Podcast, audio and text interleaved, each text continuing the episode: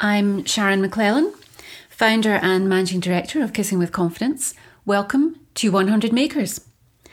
Here we talk to some outstanding rain makers who share the three insights that enabled them to make their own type of rain.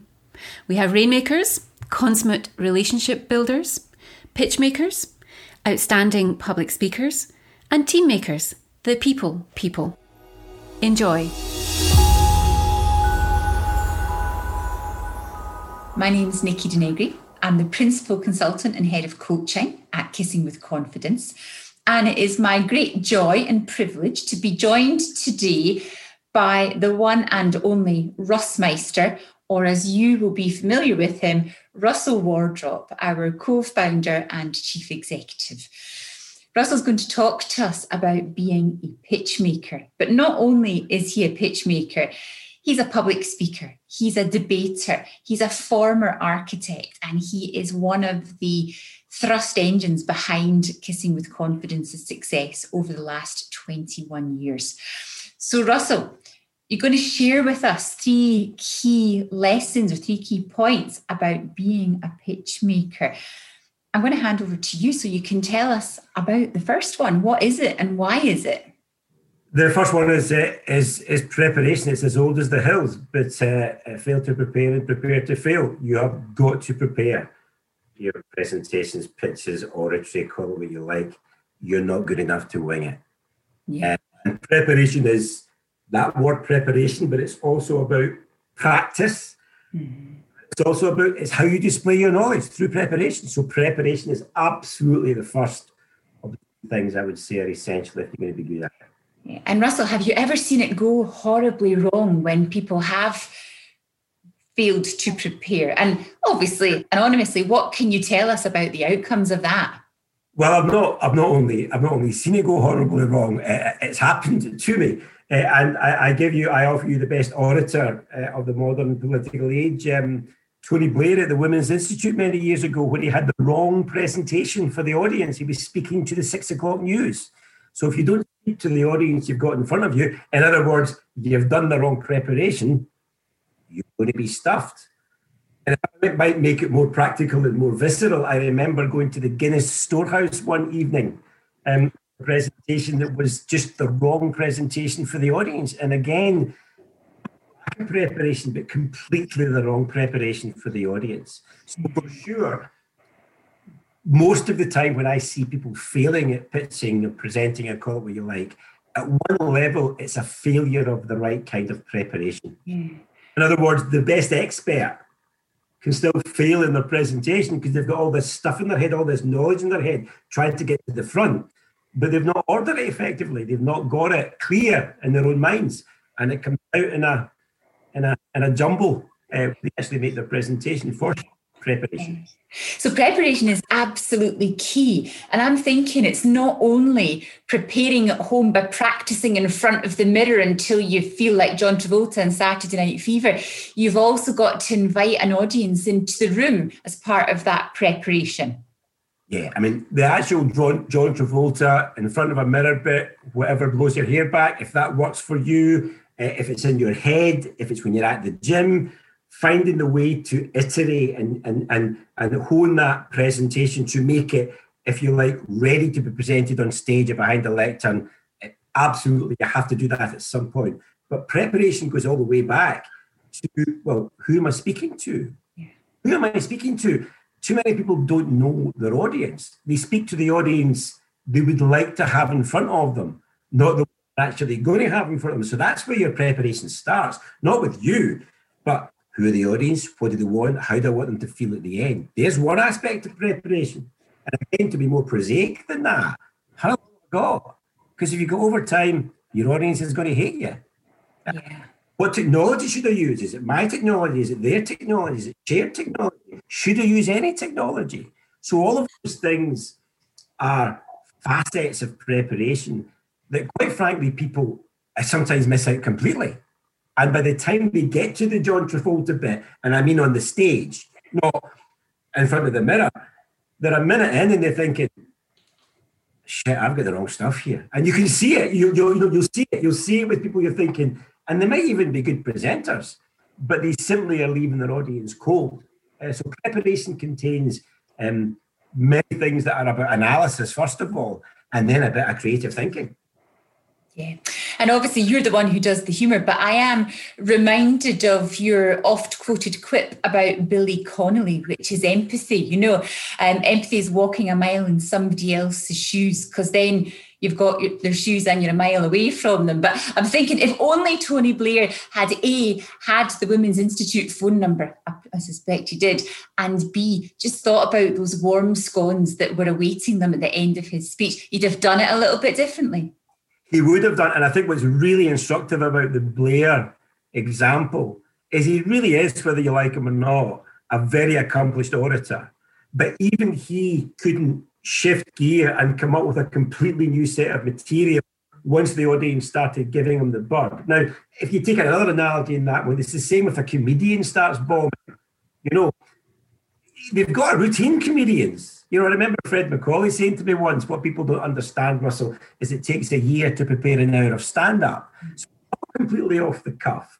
And that lack of preparation um, stuffed him, because he didn't have another sheet of paper under his, uh, uh, the, the one that he prepared with Alistair Campbell. And the funny thing was, you mentioned a bit of humour there with Billy Connolly. From, I think he tried a couple of bits of humour, you know. He was well past that stage by that point. And it was entirely down to preparation. And it is, again, always instructive. Someone who is really good at it fails. And that's certainly something that uh, I'm sure you and I have experienced in every single speaker. There's another one. Every single some person who speaks for a living at some point has failed. And often that, that failure is due to some lack earlier in the process that means they're not prepared effectively. Yeah. Fantastic. Okay. So yeah, I'm coming out in a cold sweat thinking about some of my previous failures. So we'll move on from that, Russell. And tell me about your second point. What is it and why? You've got to start well. You've got to start well. And there really isn't any excuse for not knowing that at the beginning you're going to be more nervous every time. Guess what? So's your audience. They're going to be more nervous. A little bit trepidatious. For God's sake, don't start with humour. Don't crack that joke to try and loosen everything off. You are not Billy Connolly or Peter Kay. In other words, at the beginning, you've got to come out the traps with that first couple of minutes, because it's it's a settler for the audience.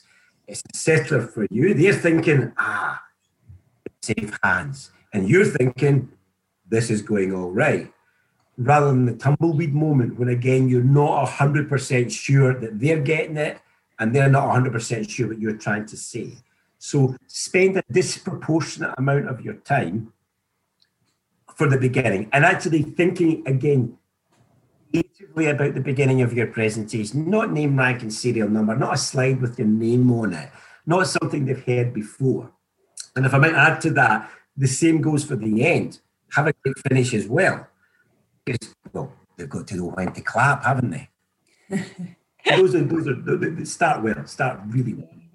And what I'm struck by in, in talking about starting well is it is not only thinking about what they need to hear, it's also about how they need to feel reassured and calmed by you. That thing about, here's somebody who's credible and confident, and I can sit back almost, breathe a sigh of relief and be entertained and informed by them. So the audience doesn't take responsibility for you, rather than the other way around. You're absolutely right. I mean, those two words, so credibility and confidence.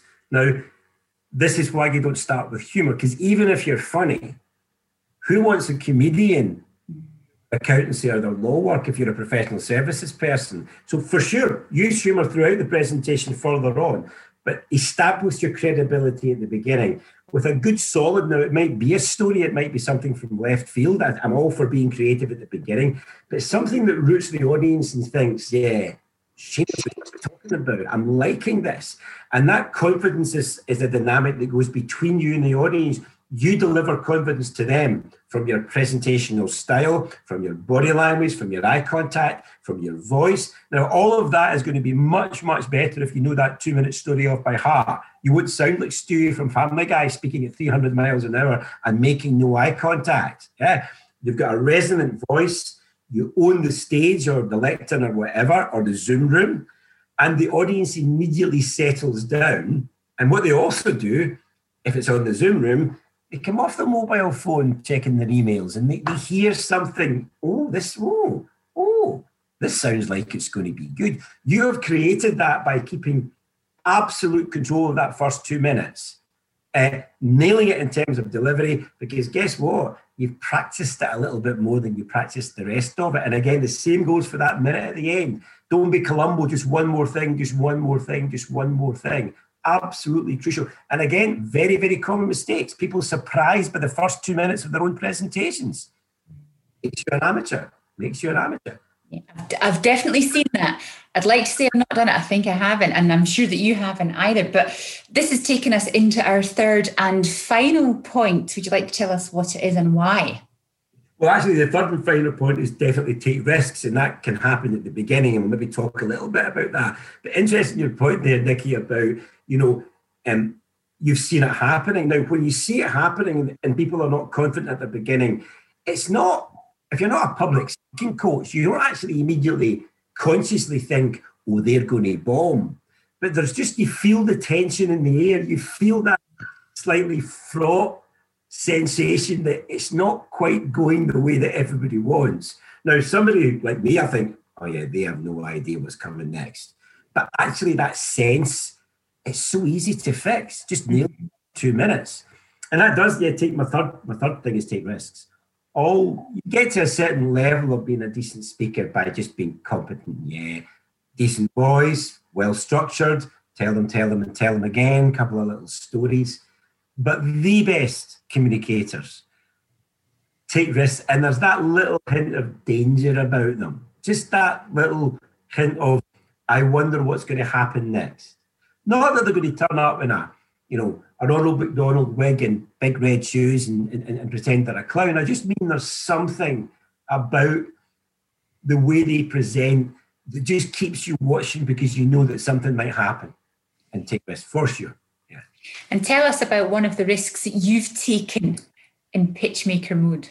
There are there are there are plenty. There's one that Michael Fleming will remember when we were pitching to a Magic Circle law firm, and uh, the first risk we took, funnily enough, and I haven't prepared this, was that the, the Nietzsche man was up, the flip chart Nietzsche man was up, which you can see behind, which the, the, the podcast people won't. So the Nietzsche man monster was up in a flip chart. So already we were different because we were using flip charts and else was using PowerPoint.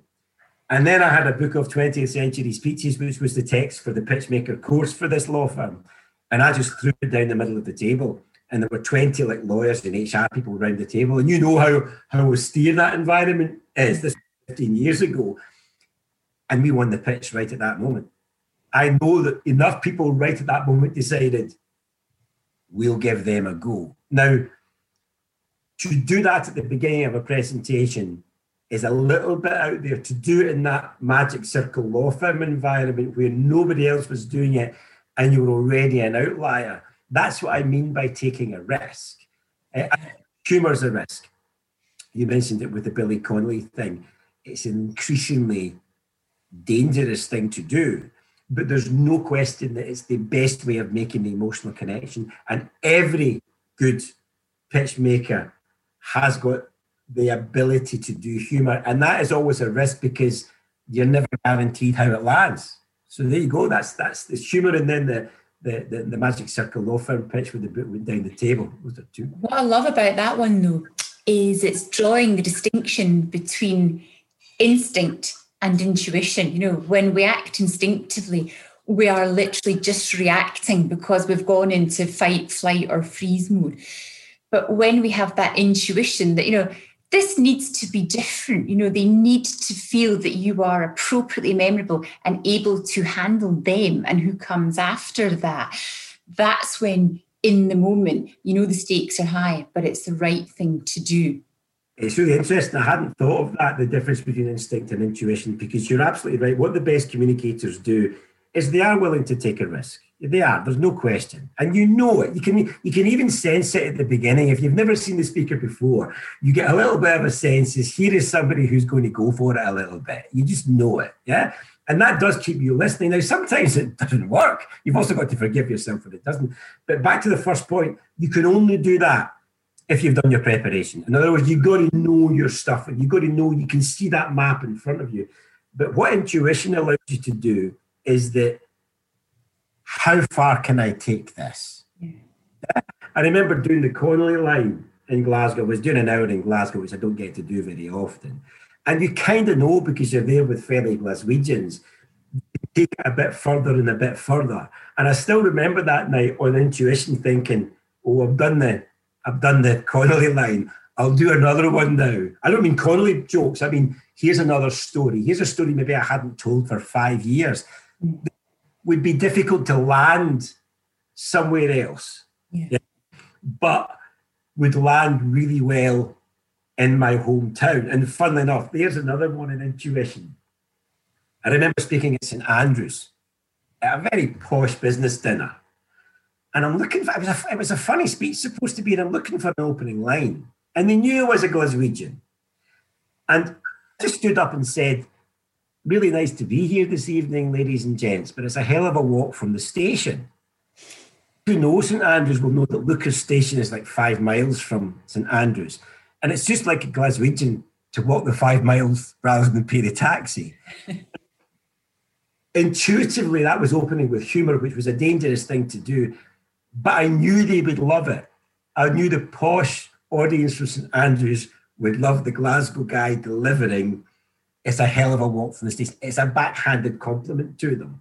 And I think that kind of, that kind of intuition allows you to push the envelope in any profession. And, you know, chefs, um, sports people, whatever. It's almost like playing jazz. Yeah, that risk taking. How far will I push it? How far can I push it? But, of course, you've got to know not to push it too far, because you take it too far, you can you can you can you can you can pop the bubble, if you like. Yeah. Indeed. So on that note, unfortunately, that is all we've got time for today. I'd love to just take this discussion further, Russell. But thank you so much for your insights into what makes a pitch maker sell at the end of the day. Please do tune in, if you're listening to this, to more of our Rain Truffle Makers podcasts. You've been listening to Russell Wardrop, co-founder and chief executive of Kissing with Confidence. And I'm Nikki Denegri, principal consultant and head of coaching. And you'll be hearing more from us soon. Thank you.